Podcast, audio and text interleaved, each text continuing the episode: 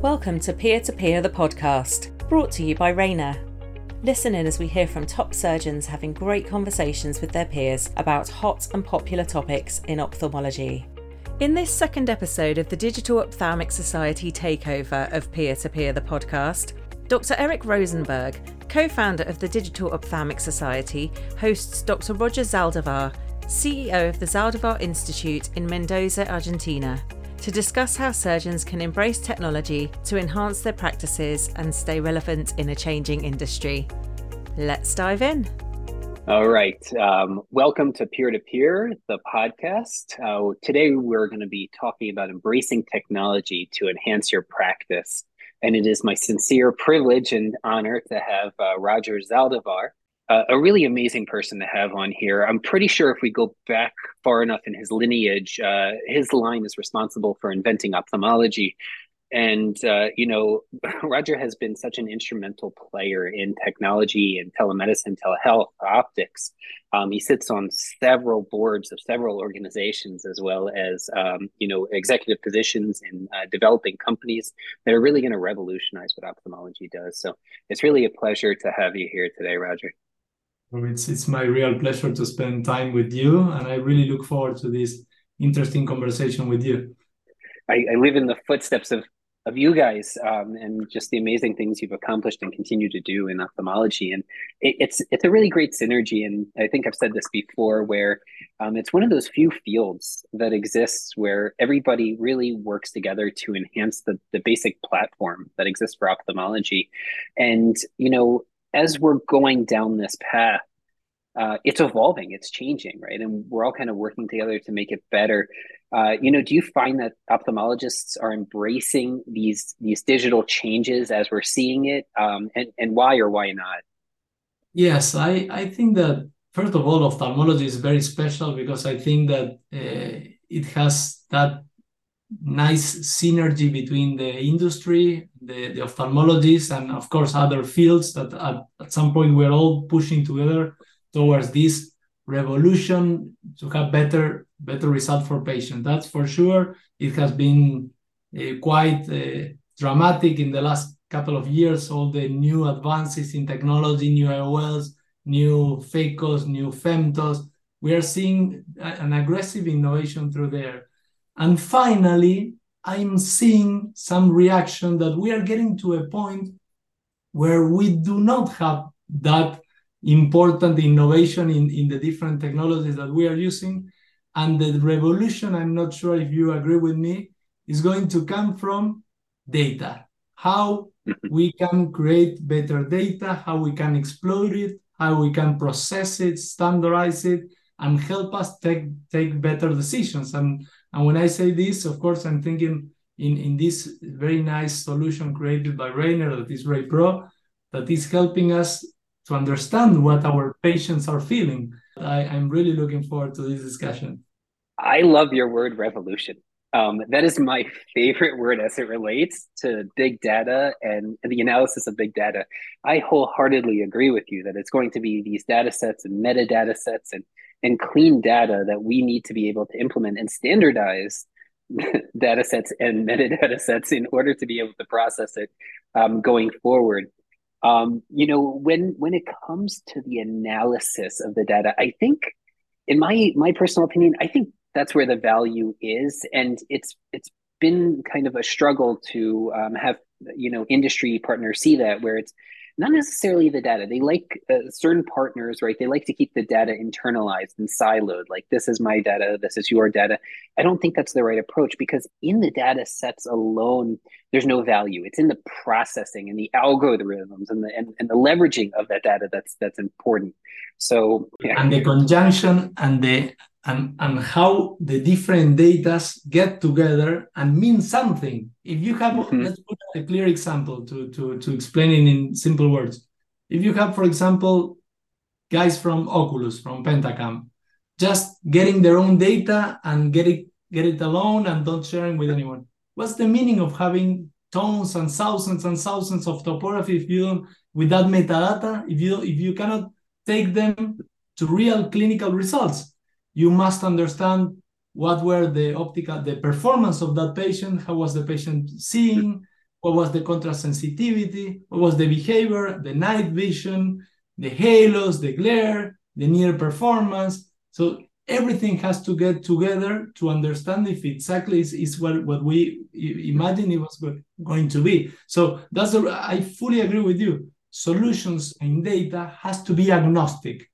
Agnostic mm-hmm. is the word. You cannot pretend that you're going to remain with your data and die with your data because you will die with nothing. Just just numbers. We need to turn those yep. numbers into information. And that's the that's the challenge here. I love that. And, um, you know, the, there's an inherent value in the mosaicism of the data sets too. And a lot of people may or may not appreciate that, right? So um, let's just say you're talking about topography of, of many different companies and many different data sets. They are never going to be the same. And in there, actually, that sigma value, the differences that exist between them, may actually hold some important value to have, which is also why it's important to share it, just because um, within the mosaicism of the data, it actually diversifies it and actually offers a, a very unique fingerprint to uh, certain individuals and certain characteristics that we weren't able to process before, right? And we're going to be able to derive value from those particular things. So it, it's really nice to, to hear that several of us uh, within this industry, within you know the digital sciences, we believe that the data should be 100% agnostic. Um, it should be shared with everybody. I guess that brings me to my next question. You know, how to um, how do you propose to ophthalmologists who may not be going down this track already? You know, what should there be their first uh, step in being a little bit more digitally forward? Do you think it's the standardization of their own protocols, look within and then look outward, or uh, do you think that they should uh, attend classes or courses, or uh, you know, what do you see? Yeah, and that's a great that's a great question because I I'm still seeing some colleagues that are extremely good uh, do, doing what they do, uh, great surgeons, very recognized. You you you I'm not going to name them, but you you cannot imagine the the the guys that I'm saying that they are still working with paper. So they are still using these uh, paper paper electronic medical records. So if you think in the amount of work that that takes to take all those um, medical records into something in, into data it's a double data entry. They have to go one by one one page by one to the data it's a lot of hours hours and hours. And and the point is they they always say the same it's i haven't found something that i feel comfortable and like i feel uh, agile enough uh, quick enough uh, and with the interface that i feel really uh, that I can fly in my examining room without being stopped and I can anticipate. So there's so many things that can speed up your work, organize your workflows, understand your bottlenecks, understand where you can improve, which equipment you have to buy. All those kind of things have to be in the value proposition for these guys to understand that if they don't do it, they're going to disappear because they're going to be mm-hmm performing so worse, so so really underperforming compared to someone using all these tools that it's, it's they are not going to be able to compete and to give the, the required uh, results that patients today demand. Patients are pushing, they understand everything, and uh, we have to be, we have to nail it. There's no other way than nailing it. I, I couldn't agree more with that. Um, and it's interesting though too. I think we are our biggest problem and our biggest advocate at the same time. You know how we unrolled and unveiled EMR and EHRs. Uh, one could argue um, it it wasn't in the best way, right? It wasn't in the best light, at least in the U.S. Mm-hmm. Um, there was there was pretty much a here's sixty eight billion dollars go, you know, where so what what are companies to do right companies are to see what you're doing and then do a one-to-one carbon copy of the product that existed prior and the product that they're asking you to convert to now because the EHR companies don't know from more, right? They don't know from better. What has traditionally happened with ophthalmology and the advancement of technology is that it was incorporated in in an intelligent manner based on the niche and the need of the product and of the surgeon this was a unique time point in history where it, it was not due to either of those things. It was it was just said by the government because they knew they saw the bigger picture on the wall right? Maybe all of us did not that we needed to start adopting these technologies in order to better. Um, with that said though i 100% agree. It, you know it's important that we appreciate the past i think and then push on the future for the development. And now, for those people who are not adopting the technologies that exist in ophthalmology, I say it's like you know jumping to an airport and flying the jumbo jet before learning the, the the little Cessna airplane. You need to get the principles, the dynamics down, uh, you know, the solid foundational elements before you're able to grow with it. Elder people today are all using WhatsApp, uh, Instagram, Facebook, and, and they do it very natural. Why wouldn't they be comfortable with an EMR? They would. And more, but it's all a matter of getting used to it, being exposed, don't have the pressure that if they have patients waiting for them. So do a soft transition between between paper and a, a very nice, simple solution. And then one thing that I wanted to highlight is value-based medicine.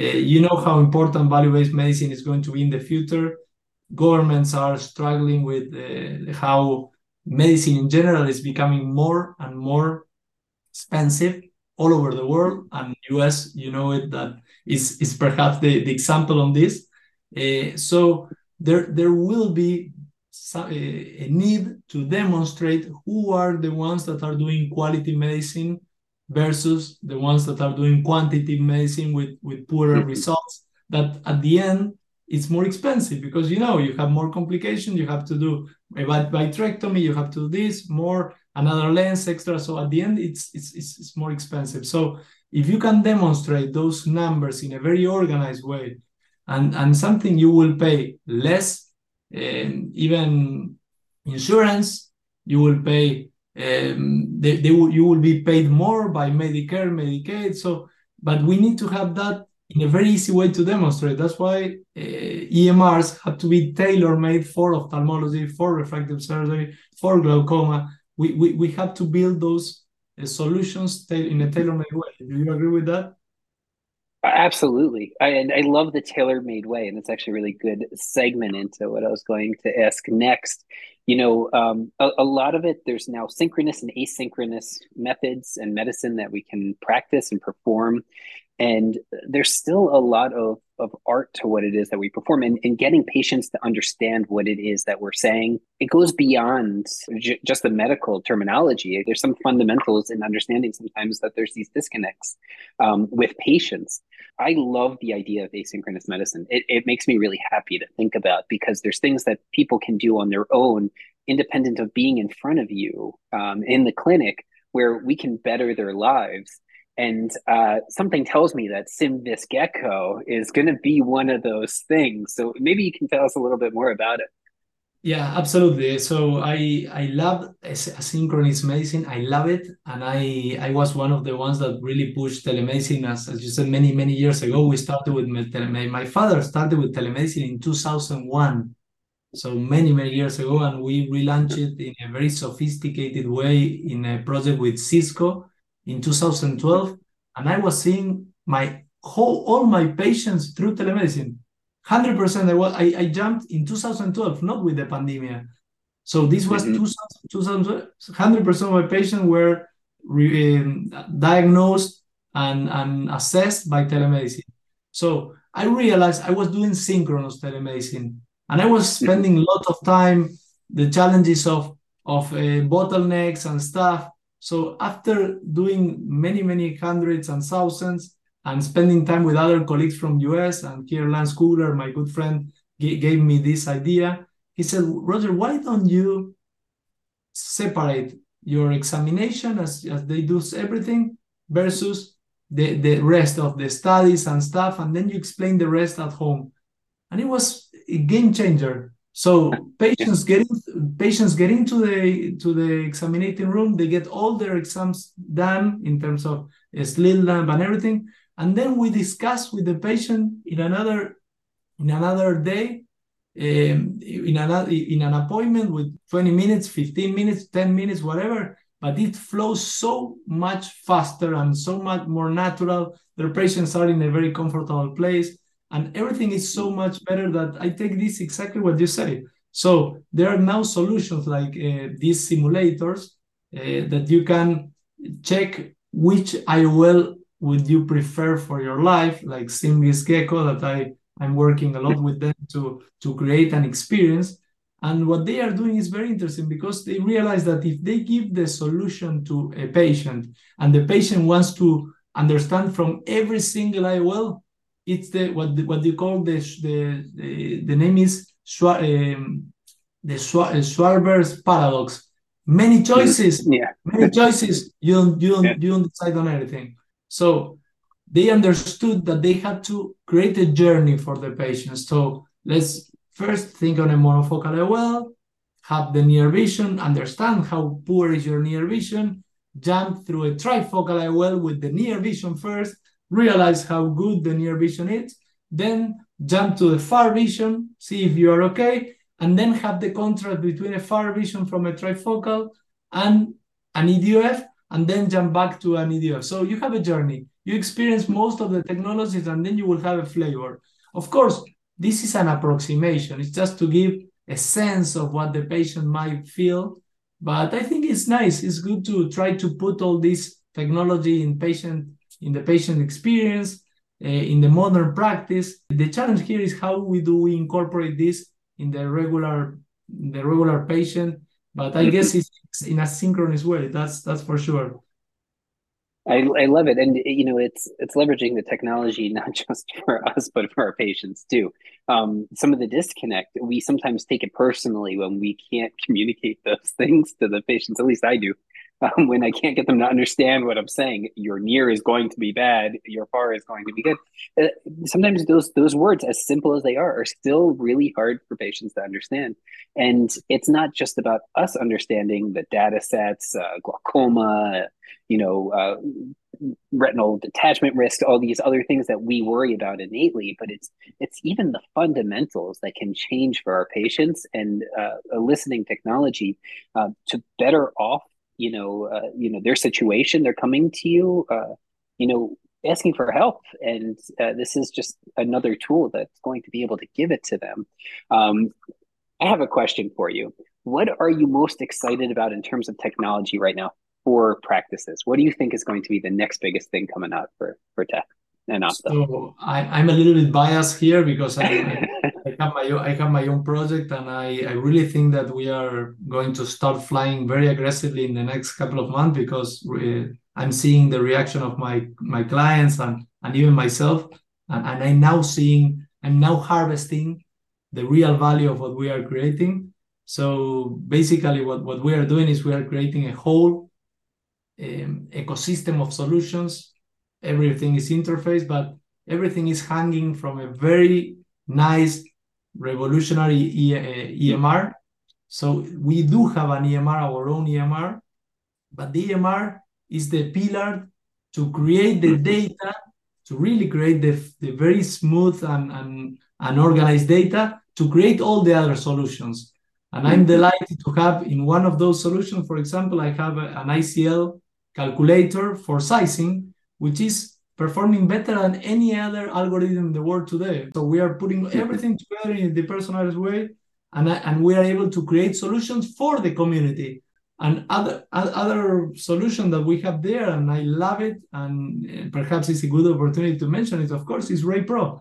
I'm delighted with RayPRO because uh, really I'm for the first time I'm I'm able to see in a very in, with a with a click in a very quick way exactly what my patients are feeling. And and again in a deeper in a depersonalized way because I, I i cannot track one by one but i see of course all the trends which are the IOLs that are performing better which is the improvement after i do YAG them which is more sensitive than other ones uh, when, when you have opacification where, where you have a better performance at night which is performing better in the intermediate vision all those questions that we kind of all the time infer, we think that this is performing better. Now you say, oh, wow, wow, I have 800 lenses here, and these are the results. I'm impressed.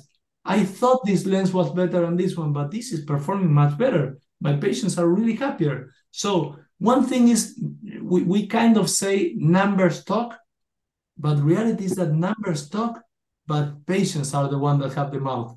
So if you if you at the end have perfect numbers, but your patients are not that happy, for me, is is not enough.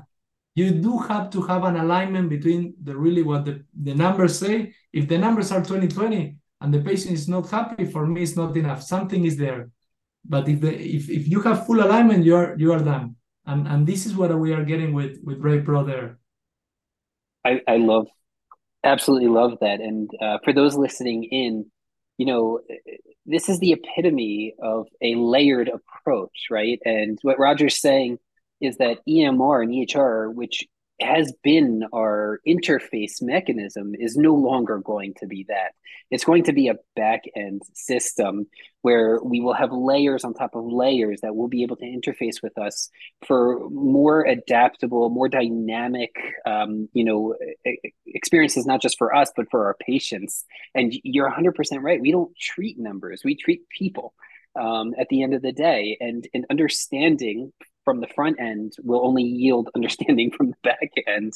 Um, and and these systems, like Roger's pointing out, it's this is the revolution. It's the next layer on on the onion. It's the next level to the system where uh, it's going to give us useful data and be able to help us. Um, you know, who I think it was Yannick or. Uh, uh, or Ted Leng, you know, who who renamed AI in my mind. Uh, you know, it used to be artificial intelligence.